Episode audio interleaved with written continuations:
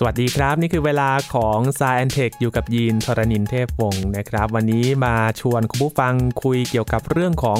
กรุ๊ปเลือดครับ คุณผู้ฟังทราบหรือไม่ครับว่ากรุ๊ปเลือดของเรานั้น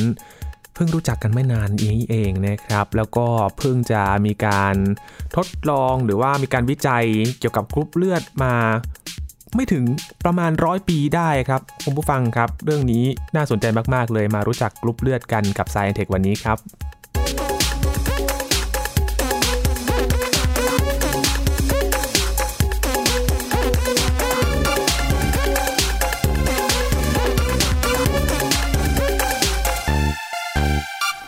พูดถึงเลือดหรือว่าโลหิตนะครับ เราก็รู้จักจะมีกรุ๊ป O กรุ๊ป A กรุ๊ป B แล้วก็ AB นะครับที่เราจะแยกหมวดกันว่า การบริจาคเลือดนี้การรับเลือดนี้หลาย ๆ คนอาจจะทราบคร่าว ๆ กันดูนะครับ วันนี้เรามารู้จักกันอย่างลึก ๆ กันครับว่าจริง ๆ แล้วกรุ๊ปเลือดเนี่ยเขาแบ่งกันเริ่มต้นมายังไง แล้วเขารู้ได้ยังไงว่ามันเป็น A B หรือว่า O หรือว่าเป็น AB กันนะครับ วันนี้คุยกับอาจารย์พงศกรสายเพชรครับ สวัสดีครับอาจารย์ครับ สวัสดีครับคุณยีนครับ สวัสดีครับท่านผู้ฟังครับ พูดถึงกรุ๊ปเลือดอาจารย์บอกว่า เพิ่งรู้จักกันไม่นานประมาณร้อยปีเองเหรอครับอาจารย์ไม่นานร้อยร้อยกว่าปีนิดๆครับร้อยกว่าปีนิดๆนะครับอ๋อคือคือก่อนหน้านั้นก็เราก็รู้ว่าเลือดมันก็ไหลเวียนในร่างกายนะครับจริงๆไอ้ความเข้าใจที่ว่าเลือดเป็นสิ่งที่ไหลเวียนในร่างกายก็ไม่นานเท่าไหร่อาจจะสามร้อยกว่าปีสี่ร้อยปีเองเหมือนกันอืมคือก่อนหน้านั้นเขาไม่คิดไม่ได้สงสัยไงว่าเลือดมันทำอะไรนะครับตอนหลังแบบรู้ว่ามันมีการไหลเวียนมีหัวใจเต้นมีปั๊มอะไรเงี้ยนะแล้วก็พอรู้จักนี้เพื่อ ก็เลยแบบว่ามีใครเวลาบาดเจ็บเสียเลือดเนี่ย ก็เริ่มมีการเอาเลือดทดแทนให้นะ แล้วก็พอให้เลือดทดแทนเขาก็พบว่าบางทีมันก็ได้ผล คือคนที่เสียเลือดไปก็บางทีเขาหาย บางทีเขาก็ตายนะบางทีเขามีอาการแบบว่าอักเสบอะไรต่างๆ แล้วก็ตายไปเนี่ยแล้วในที่สุดก็ลองผิดลองถูกจนกระทั่ง ร้อยกว่าปีนิดๆประมาณปีพันเก้าร้อยคศพันเก้าร้อยประมาณนั้นเนี่ยครับก็มีคุณหมอที่ออสเตรียที่เวียนนาเนี่ยคุณหมอคาร์ลแลนสไตเนอร์เนี่ยเขาทำการทดลองอย่างชัดเจนอย่างแน่ชัด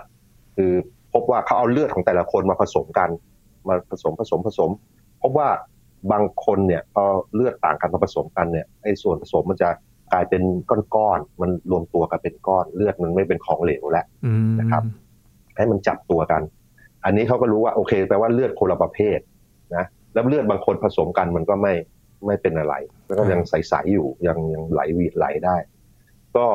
ทำการทดลองในที่สุดเขาก็เลยแบ่งได้ว่าโอเค คนเนี่ยมันจะต้องมีเลือดหลายประเภทแน่เลย ตอนแรกเขาพบว่ามันมีสามประเภทก่อนครับแล้วเขาตั้งชื่อว่าเป็นประเภท A ประเภท B และประเภท O นะมคือ O นี่ในที่สุดมันเป็นภาษาเยอรมันแปลว่าไม่มีแปลว่า nothing แปลว่าศูนย์อะไรอย่างเงี้ยอ๋อ คือเขาสงสัยว่ามันมีสารเคมีอะไรบางอย่างเขาเลยตั้คงรับชื่อว่าสารเคมี A สารเคมี B แล้วก็แบบไม่มีสารเคมี แล้วก็ลูกศิษย์เขาทำงานต่อมาแล้วอีกปีต่อมาเขาพบว่ามันมีประเภท A B ด้วย คือมีสารเคมีสองประเภททั้ง A และ B ในที่สุด อันนี้ก็เลยเป็นการค้นพบว่าคนเราเนี่ยแบ่งเลือดได้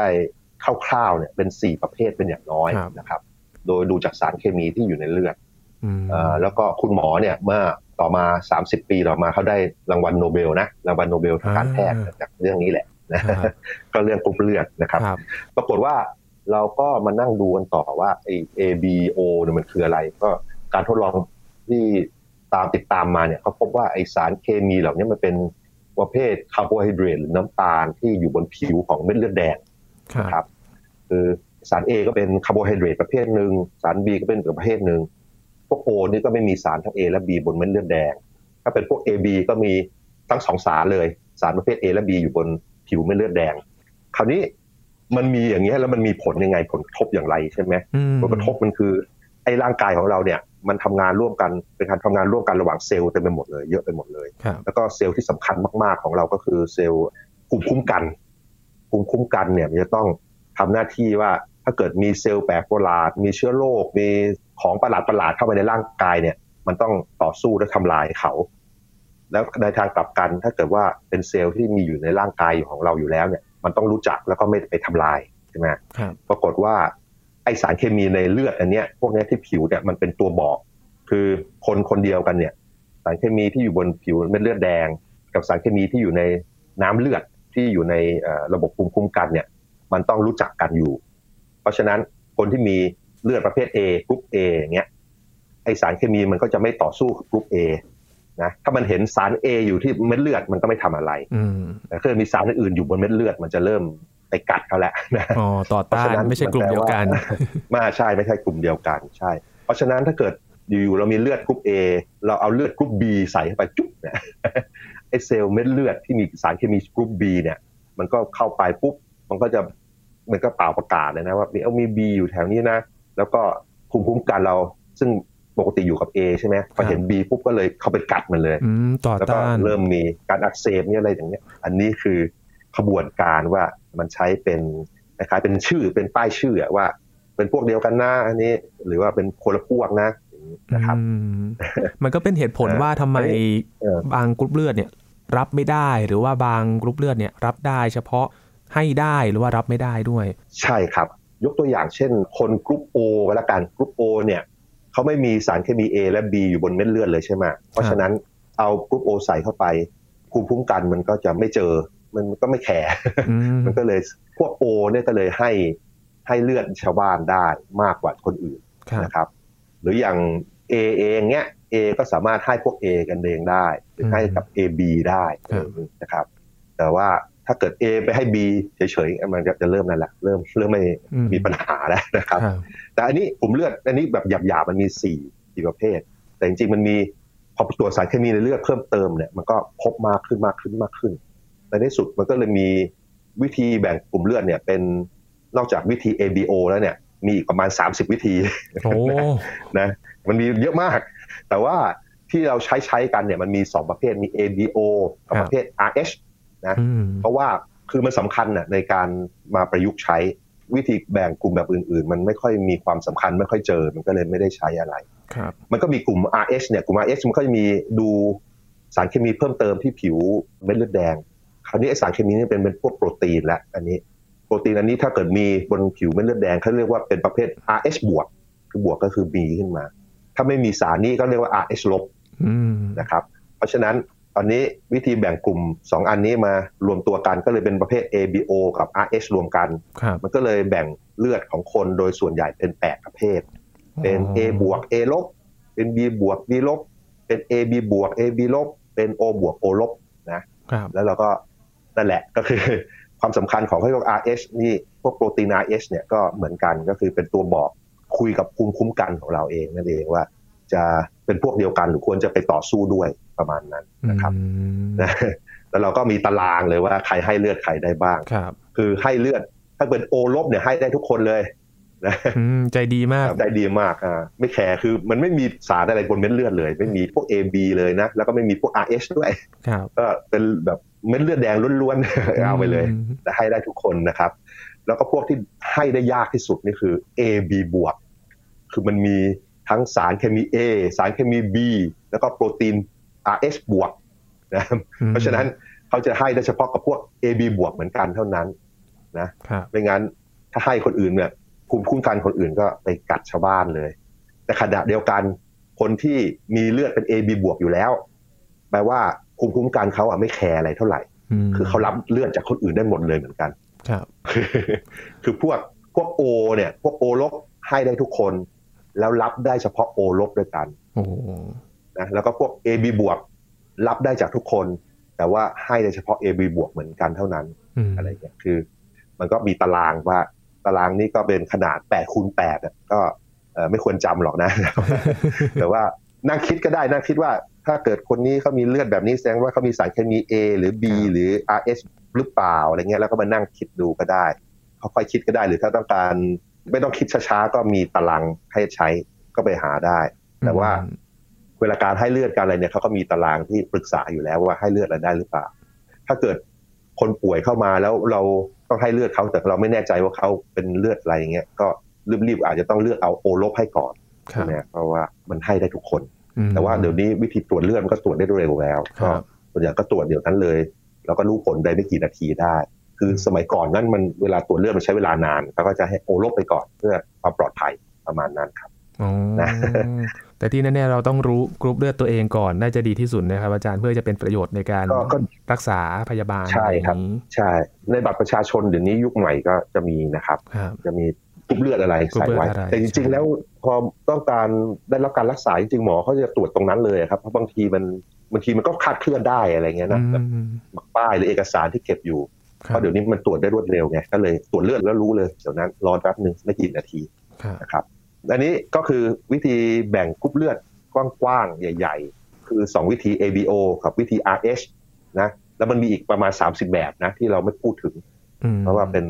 ละเอียดย่อยลงไปมาก แล้วคนมันจะสำคัญกับคนส่วนน้อยๆจำนวนคนไม่เยอะเท่าไหร่ คนส่วนใหญ่จะแบ่งเป็นแปดประเภทนี้แหละครับคราวนี้สาเหตุว่าทำไมเรามีกลุ่มเลือดต่าง ๆ กัน อันนี้เรายังไม่รู้นะยังไม่รู้เลยเราไม่ค่อยแน่ใจเหมือนกันใช่ใช่คือ เรายังไม่ค่อยชัวร์คือมันอยู่ๆทำไมระบบพันธุกรรมของเรามันถึงมีหลากหลายแบบนี้นั่นเอง เรายังไม่แน่ใจเหมือนกัน แต่เราเข้าใจว่าไอ้กรุ๊ปเลือดเนี่ยมันเริ่มมีในสัตว์ต่างๆ มาสักยี่สิบสามสิบล้านปีอะครับนะคือพวกสัตว์เลี้ยงลูกด้วยนม พวกเรามันเริ่มมีกรุ๊ปเลือดต่าง ๆ กันเนี่ยเพราะอะไรยังไม่แน่ใจเหมือนกัน มันมีประโยชน์ยังไงยังไม่แน่ใจนะครับ ทำไมต้องมีหลายๆแบบ มีสารเคมีที่ต่างกัน ก็ไม่รู้มาจากไหนกันด้วยใช่มันอาจจะมันอาจจะเกิดจากแบบคล้ายๆการกลายพันธุ์ของ DNA ครับนิดหน่อยอะไรเงี้ยนะแต่ว่าไม่รู้เราไม่รู้อันนี้ต้องมีคนศึกษาต้องศึกษาต่อไปอะจนกระทั่งเห็นว่าเห็นได้ชัดเจนว่า เออ มันมีอย่างนี้แล้วมันมีประโยชน์ยังไงต่อการแพร่พันธุ์อะไรต่างๆ การอยู่รอดออกมานะคือเราต้องพยายามอธิบายในเชิงวิวัฒนาการในกระบวนการวิวัฒนาการในเกินการ คัดเลือกพันธุ์โดยธรรมชาตินะครับอ่าต่อไปก็อันนี้เป็นปัญหาต่อไปที่เราต้องรู้อ่าคราวนี้มาพูดถึงมีคนเอาเรื่องเรื่องกรุ๊ปเลือดเนี่ยไปผูกโยงกับ อะไรล่ะนิสัยด้วยโอ้น่าจะนี่จะเป็นคล้ายๆ เคยพูดถึงในในญี่ปุ่นกับเกาหลีใช้เยอะหนังสือที่บอกว่ากรุ๊ปเลือดนี้เป็นคนยังไงลักษณะท่าทางเป็นยังไง นิสัยใจคอเป็นยังไงอะไรอย่างนี้รวมไปถึงอาหารการกินด้วยใช่ไหมครับอาจารย์ที่เขาคุยใช่ครับและอาหารการกินด้วยครับก็เอาเรื่องนิสัยก่อนเอาเรื่องนิสัย ก็ เออมันก็เป็นเหมือนคล้ายๆวิธีดูดวงแบบหนึ่งอะนะว่าคล้ายๆแบบเกิดเดือนอะไรอยู่ในราศีอะไรแต่นี้ก็แบบว่าแบ่งเป็นแปดประเภทอะไรเงี้ยนะแทนที่จะแบบว่าเกิดในราศีอะไรเป็นสิบสองประเภทใช่ไหมแล้วมันก็ดูสนุกสนานได้ แต่ว่าอย่าไปซีเรียสมาก เพราะว่าจริง ๆ มันไม่ก็ไม่มีสาเหตุและเหตุผลเลยนะว่าไอสารเคมีพวกเนี้ยมันจะมีผลอะไรกับนิสัยลักษณะนิสัยอะไรของเราเพราะว่ามันเป็นระดับต่ำมากเป็นสารเคมีระดับต่ำที่บอกว่า ให้ภูมิคุ้มกันทำงานแค่นั้นเองอะนะมันไม่ไม่น่าเกี่ยวอะไรกับนิสัยของเรา แต่ว่าก็เอาเป็นว่าเล่นสนุกสนานดีกว่า เหมือนแบบไปดูดวงหรือว่าอะไรเงี้ยหรืออ่านอ่านดวงอ่านอะไร อย่าไปอย่าเอาอย่าเอาชีวิตเราไปผูกพันกับเรื่องพวกนี้ เช่นถ้าเกิดไปรักใครชอบใครแล้วกรุ๊ปเลือดเป็นอย่างนี้แล้วข้ามไปคบเขาต่ออย่างเงี้ยมันก็เกินไปนะกรุ๊ปเลือดเข้ากันไม่ได้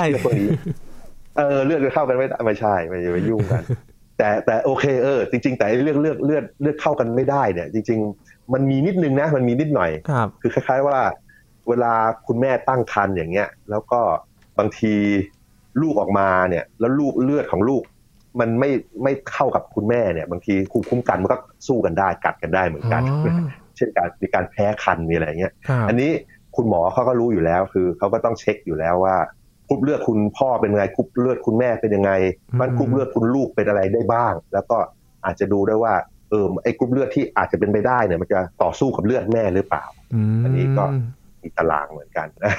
มีเหมือนกันมีอันนี้ในกรณีนี้มีเหมือนกันนะแต่ว่ามันไม่เกี่ยวกับนิสัยมันเกี่ยวกับสารเคมีในเลือดนะครับนะอีกอันหนึ่งก็คือเรื่องอาหารอาหารการกินนะครับ ก็มีคนมาพยายามเป่าประกาศนะเมื่อ สักยี่สิบปีสามสิบปีที่แล้ว ว่าถ้าเกิดกรุ๊ปเลือด A ควรจะกินอะไร B ควรกินอะไร A B ควรกินอะไร O กินอะไร แล้วก็เวลาคนทำตาม บางคนเขาก็ดีขึ้นนะ คือแบบว่าสุขภาพดีขึ้นน้ำหนักลดลงอะไรอย่างเงี้ยแต่ทั้งนี้ทั้งนั้นพอไปดูว่าเขาแนะนำให้กินอะไรเนี่ย ปรากฏว่าไม่ว่ากรุ๊ปเลือดอะไรก็กินแบบนั้นอะ มันก็น่าจะดีพอสมควรนะ เพราะว่าเขาแนะนำให้กินแบบไม่เยอะเกินไปใช่ไหมแล้วก็ บางกรุ๊ปเลือดเขาแนะนำให้กินพืชผักเยอะๆอะไรอย่างเงี้ย เพราะฉะนั้นเรากินอะไรน้อยๆ ไม่เยอะเกินไปมันก็ดีโดยอัตโนมัติคือก็มีการทดลองแบบคล้ายๆว่าลองสลับกันไปสลับกันมา มันก็ไม่มีผลกับกรุ๊ปเลือดหรอกนะคือข้อแนะนำที่อาหารที่ให้แนะนำให้กินน่ะมันกินตามนั้นแล้วมันโอเคไงมันเป็นอาหารที่ดีกับทุกๆ คนเลยแหละ ไม่เลวนัก มันก็ไม่เกี่ยวกับกรุ๊ปเลือดแต่ต้นกรุ๊ปเลือดอะไรก็กินได้ก็เลือกได้ กินอย่าเยอะ คือบางอันเนี่ยเขาแบบอย่างกรุ๊ป A เนี่ยเขาแนะนำให้กินนั่นเลยกินมังสวิรัติเลยห้ามกินเนื้ออย่างเงี้ยให้กินผักผลไม้เยอะๆ กินถั่วเยอะอะไรเงี้ยพอกินอย่างนี้มันก็ดีด้วยอัตโนมัตินะว่าดีต่อสุขภาพอยู่แล้วดีต่อสุขภาพใช่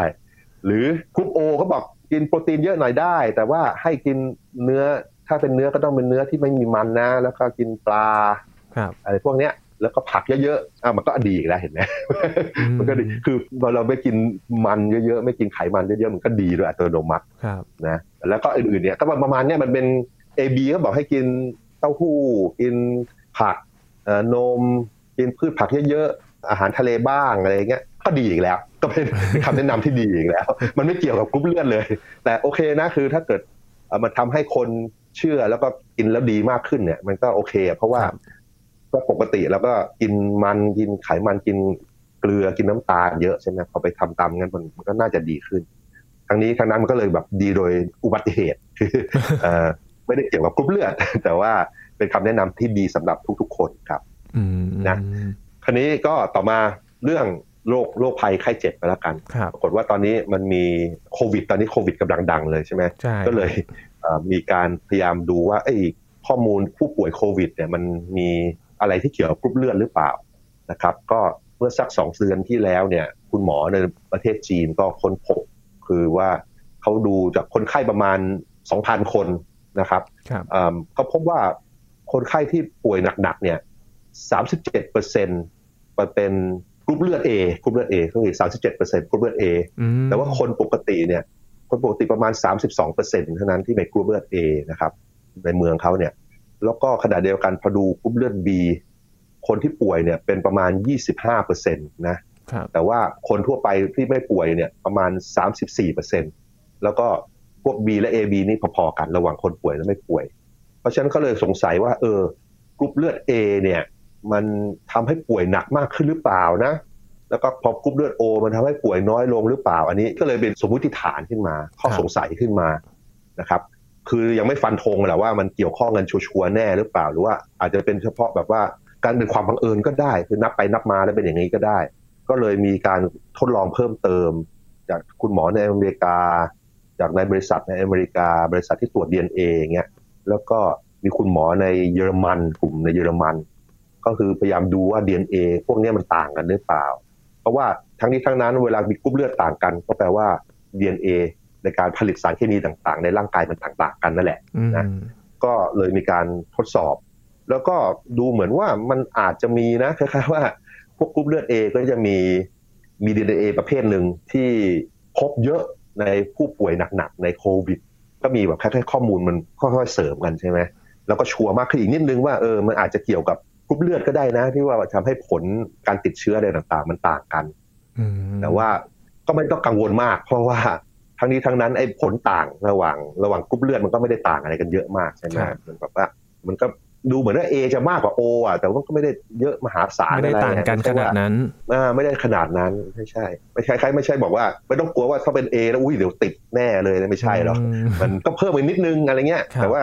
เป็นเพราะอะไรก็ด้วิทยาศาสตร์ก็กำลังพยายามดูต่อไปนะครับ แต่ทั้งนี้ทั้งนั้นก็คือพวก โควิด ก็คือแบบระมัดระวังนั่นแหละคือให้อยู่ห่างๆกันปิดผ้าปิดปากล้างมือบ่อยๆอะไรเงี้ยนะแล้วก็อย่าใช้ของร่วมกัน อันนี้ก็แก้ได้แล้ว อย่างในประเทศเราก็ดีขึ้นมาเยอะแล้ว แล้วก็คนผู้ป่วยในประเทศน่าจะน้อยมาก จนตอนนี้ยังไม่พบเลยนะครับ ก็อาจจะรอดได้ อาจจะรอดนะครับ ประมาณยี่สิบกว่าวันได้แล้วอาจารย์ที่ไม่มีผู้ป่วยในประเทศ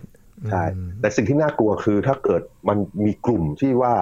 ติดกันอยู่แล้วเราไม่พบสักทีเนี่ยแล้วจำนวนถ้าจำนวนที่ผู้ป่วยในกลุ่มนั้นที่เราไม่เจอมันเพิ่มเพิ่มเพิ่มมันก็สามารถจะกระจายได้รวดเร็วอีกทีนึงอย่างเช่นประเทศสิงคโปร์ใช่ไหมสิงคโปร์ตอนแรกดูดีเลยล่ะ แล้ว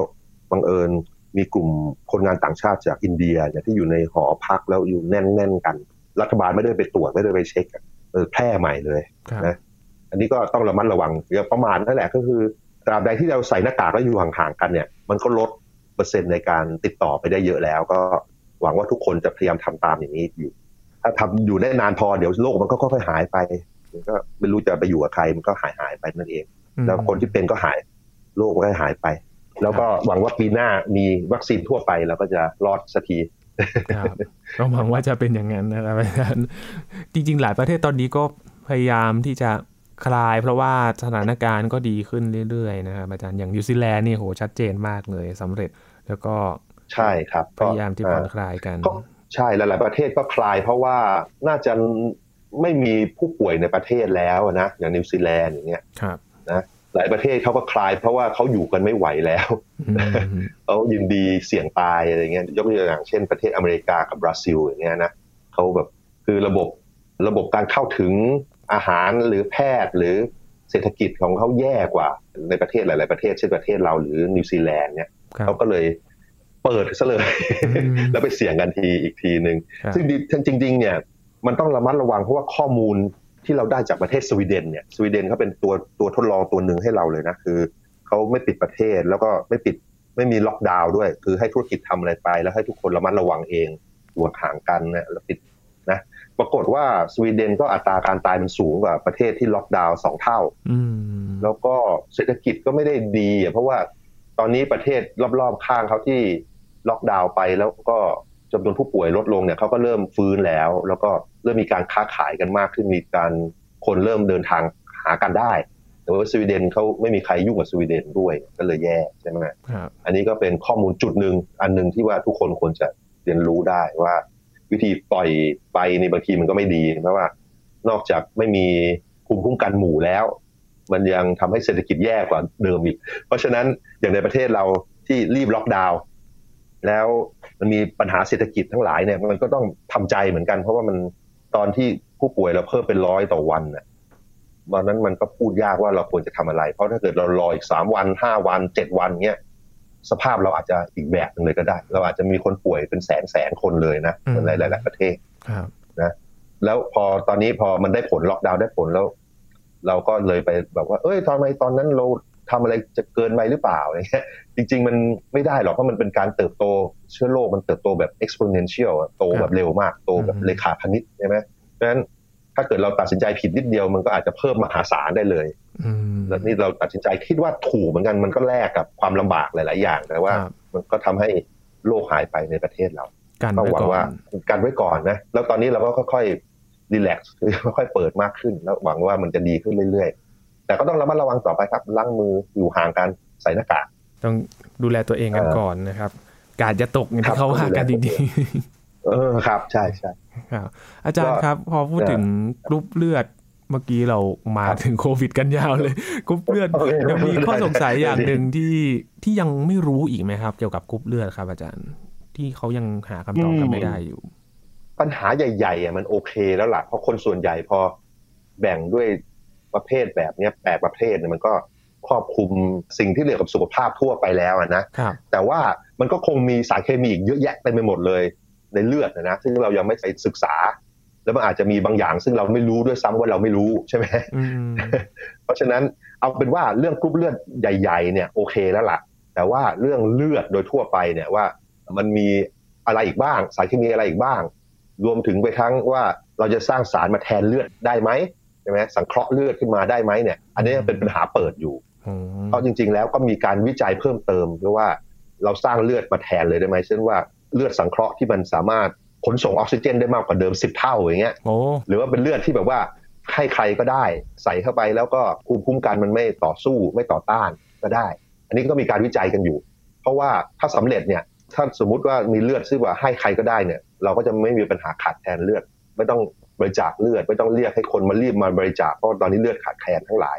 ก็ทำกันอยู่นะครับ แล้วก็มีอีกอันนึงก็คือที่ให้ออกซิเจนได้เยอะๆเนี่ย ก็แปลว่าถ้าเกิดเราใส่พวกสารพวกนี้เข้าไปปุ๊บเนี่ย เราสามารถเป็นนักกีฬาที่แข็งแรงได้มากเลย เหมือนใช่ไหมคือสามารถปั๊มออกซิเจนเข้าไปในร่างกายเราได้เป็นเท่าๆของคนปกติอย่างเงี้ย ก็สามารถวิ่งได้เร็วขึ้นอะไรต่าง ๆจริงไหมเป็นยอดมนุษย์อันนี้ก็ใช่เป็นยอดมนุษย์ใช่อันนั้นก็เป็นการวิจัยเพิ่มเติมนะครับนะ ผมว่ามันก็เดี๋ยวก็มาแหละ พวกเนี้ยเพราะว่าพอข่าวมันเริ่มออกมาอย่างนี้เนี่ยแสดงว่ามันเริ่มได้ผลแล้วอย่างน้อยในสัตว์ในอะไรแล้วแล้วก็เนื่องจากเราเป็นสิ่งมีชีวิตเรื่องเรียกว่านม แล้วมันคล้าย ๆ กับพวกหนูพวกลิงพวกหมาเลยนะครับมันก็น่าจะใช้งานได้เหมือนกันในอนาคตก็ อืมอาจจะให้ผู้ป่วยต่างๆนะผู้ป่วยขาดออกซิเจน หรือว่าตอนแรกมันจะใช้กับผู้ป่วยก่อนครับแล้วตอนหลังก็คงพอมันเสี่ยงน้อยลง แล้วก็ปลอดภัยมากขึ้น ก็อาจจะแพร่หลายไปในหมู่คนทั่วไปในที่สุดก็อาจจะเป็นเรื่องปกติเลยเหมือนโดบยาปกติ ทุกคนทุกคนเลือดทำงานดีหมดเลย แล้วก็อาจจะต้องไปตรวจสอบเวลาแข่งขันกันใช่ครับแข่งกันว่าห้ามใช้แบบนี้ในการแข่งขันนะมันได้เปรียบเพราะจริงๆแล้วมันมีคนบางคนเหมือนกันที่พันธุกรรมเขาผ่าเราอะแล้วก็ เม็ดเลือดแดงเขาสามารถขนส่งออกซิเจนได้มากกว่าคนทั่วไป แล้วก็เป็นนักกีฬาที่ได้เปรียบชาวบ้าน อันนี้ก็เขาไม่ได้โดบแต่บังเอิญเขาแบบมิวเตสใช่ไหมคือแบบว่าผ่าเราขึ้นมาครับกลายพันธุ์ขึ้นมาแล้วก็เป็นยอดมนุษย์เล็ก ๆ แบบหนึ่งอืมครับจริงเอ่อๆมันพอฟังเรื่องเลือดนี้มันเป็นสิ่งที่ไม่ธรรมดาเลยแล้วครับ อาจารย์ดูมีสารเคมีอะไรมากมายอยู่ในร่างกายของเราเลย ใช่ครับก็จริง ๆก็คือมันมีความรายละเอียดอีกเยอะแยะเลยนะ แล้วก็ครับเราก็ ศึกษาเฉพาะสิ่งที่ศึกษาได้ง่าย ๆ ก่อนครับแล้วก็เป็นเห็นผลชัดๆก่อน แต่ว่ามันมีอีกเยอะมากแล้วก็เราจะรู้พวกนี้เพิ่มเติมได้ด้วยการทดลองทางวิทยาศาสตร์นี่แหละ การครับคิดว่ามันควรเป็นอย่างนู้นอย่างนี้ยังไง แล้วก็จะศึกษาว่าเป็นอย่างนั้นจริง ๆ หรือเปล่า หรือว่าไม่ใช่โดยการทดลองต่างๆ แล้วพอความรู้มันสะสมมากขึ้นเราก็สามารถประยุกต์ได้มากขึ้นเรื่อยๆนะครับอืมก็ในอนาคตก็คิดว่าเราก็ต้องรู้มากขึ้นเนี่ยแหละครันะบแล้วก็อาจจะมีวิธีซ่อมแซมร่างกาย ได้ดีขึ้นอีกในอนาคตครับครับโอ้โห เป็นเรื่องที่คาดไม่ถึงกันเลยนะครับ เรื่องที่อยู่ในร่างกายของเราโหเป็นเรื่องที่อยู่ในตัวของเรา แต่ว่ามีหลายคำถามเลยที่เรายังไม่รู้ก็ต้องรอศึกษากันต่อไปนะครับ วันนี้ขอบคุณอาจารย์พงศกรมาก ๆ เลยครับยินดีครับครับขอบคุณครับ นี่คือเรื่องของกรุ๊ปเลือดนะครับที่เรา คุ้นเคยกัน แต่ว่าเป็นเรื่องอะไรที่มีหลายอย่างแฝงมาโอ้เยอะพอสมควรเลยนะครับ นี่คือ Science Tech ครับคุณผู้ฟังติดตามรายการกันได้ที่ thaipbspodcast.com รวมถึงพอดแคสต์ช่องทางต่างๆ ที่คุณกำลังรับฟังอยู่นะครับ อัปเดตเรื่องราววิทยาศาสตร์เทคโนโลยีและนวัตกรรมกับเราได้ที่นี่ครับ ช่วงนี้ยินทรณินเทพวงศ์พร้อมกับอาจารย์พงศกรสายเพชรลาไปก่อนนะครับ สวัสดีครับ